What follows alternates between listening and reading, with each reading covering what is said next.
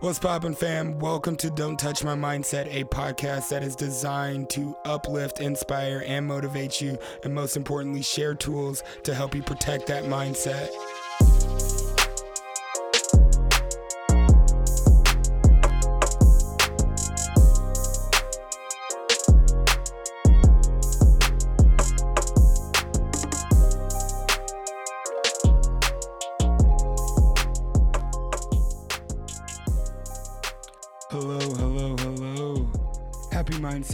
I am your host, Jay Chase, and thank you so much for rocking with me. I'm feeling inspired, motivated, focused, but overall, I just feel good. Just happy to be here. If you haven't already, please follow the show, subscribe, whatever you want to call it nowadays. But ratings and reviews, it's really where it's at though. So, Apple, please, ratings and reviews. Spotify, my Spotify peeps, you can now rate podcasts. Please go rate the show. Press the five stars, rate the show. Connect with me on Instagram at DJ Chase. Let me know what you want to hear about. Let me know what you want some perspective on. Last week's mindset, all in, was suggested by a friend and a supporter of the show and a fellow podcaster. Jill, she hosts the Sober Power podcast. Please go check her out. She's one of my inspirators and just doing awesome things in the sober community. But to continue on that same theme, Claire suggested this week's mindset dealing with taking an L. Like, how do we deal with losing or something not going our way and basically being a sore loser, failure? Let's just say it. How do we deal with failure? So I'm excited for today's episode and this week's mindset. If and when I fail. This is the hard, ugly truth about failure that nobody wants to look at. You're going to fail, and hopefully not. But most likely, you're going to fail. Even the scripture says, We have fallen short of the glory. I didn't know how deep this mindset hit me because if we zoom out and become reflective, I know failure all too well. All I know is failure. I grew up on failure, not in chasing my dreams or that aspect. We'll get to that part. But I feel like I failed for 24 years of my life. On my 24th birthday, I was in prison. Yeah, I know failure. I was an alcoholic, suffered physical and emotional abuse as a child, and didn't think I could be anything other than what my father was at that time. So, yeah, I know failure. And he and I used to kick it. He honestly was my best teacher. And this is why I have a love hate relationship with failure. And that's crazy because everything I know now was taught through probably some type of failure. If I think to the old saying, the stove is hot, don't touch it, then we still touch it and learn the hard way. Zooming out on that situation, we failed to follow directions and we got burned. We got hurt. Failing initiated some type of pain. And to just peel this back another layer, why do I feel like failure is the first thing we meet in this world as a newborn?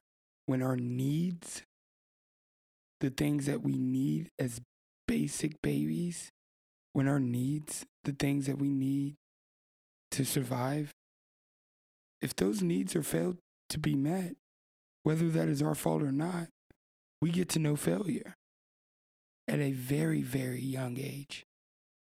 Through failure or failing or losing, we learn what not to do. We learn what doesn't work. We learn what doesn't bring us satisfaction. So, next time when faced with that situation or something similar or something relatable, we know what didn't work. We know which route not to go. If we learn from our lessons, then of course we're going to choose the road that we didn't choose last time when it didn't work. Now, I do believe as we get older, the outcome of our failures become more harsh or more harmful to the mindset and a whole lot harder to recover from. But with that being said, let us remember that the older we are, the more we know, the more experience we have. the more lessons we have already learned. So we have less room for error or repeating the same mistake or the same failure. That's the beauty about life. As we get older, we learn more. But I definitely believe that we all know failure. I feel like there's a bigger question at hand, the big elephant in the room, as they say. How do we cope with failing?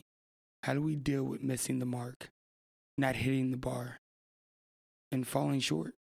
How do we lose gracefully? In better words, that's the hard part. How do we fail like the beautiful angel that we are? Get up and shake it off? How do we do that?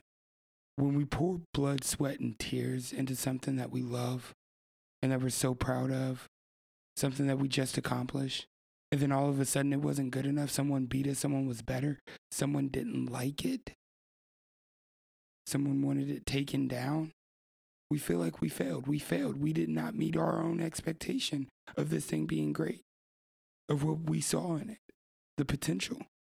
We lost. When it comes to a race, you either win or you lose. The black and white of the situation, there's winners and then there's second place. I'm not going to say quitters because I know we all do our best. There's only one way I see it. The only way to lose gracefully or to fail with class is acknowledging the shortcomings. For pain is the catalyst to growth. We must acknowledge that pain, that shortcoming, so we can use that failure as a lesson learned. Now, here's where it gets good. We use that fuel as fire. We get up, we do it again, bigger, better, faster, harder, stronger. We learn from what didn't work. See, I believe humans are notoriously bad at self evaluations.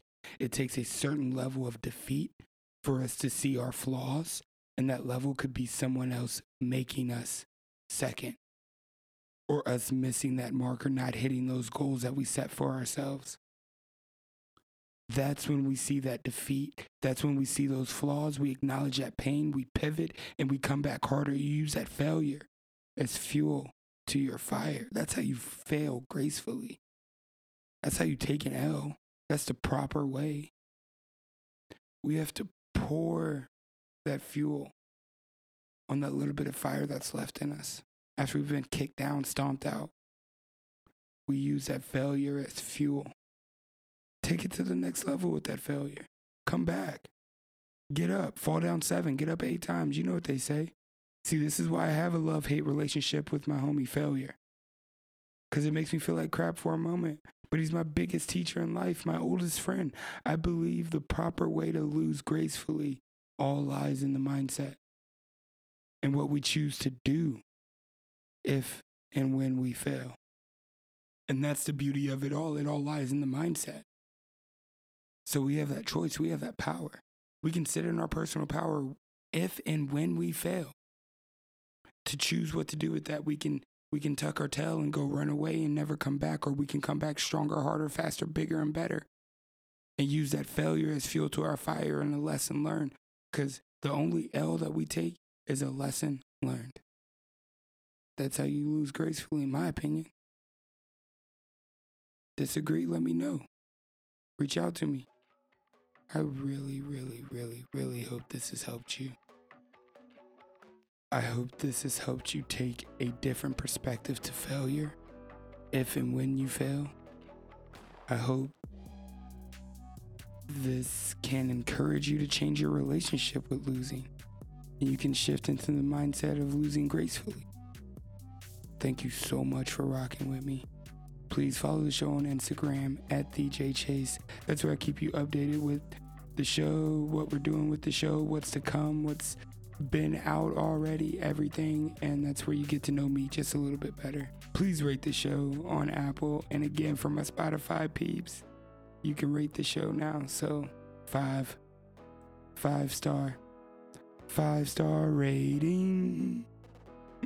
Matter of fact, if you send me a screenshot of you rating the show, wherever you listen to it at, I will send you some holiday cheer really just tag me on Insta or just send me a DM with the screenshot of you rating the show five stars. If it resonates, then I will send you back some holiday cheer. Yo, we're back next week with the final mindset of 2021. Ooh, I'm excited. Until then, stay focused, stay inspired, and please, please, don't let anyone touch your mindset.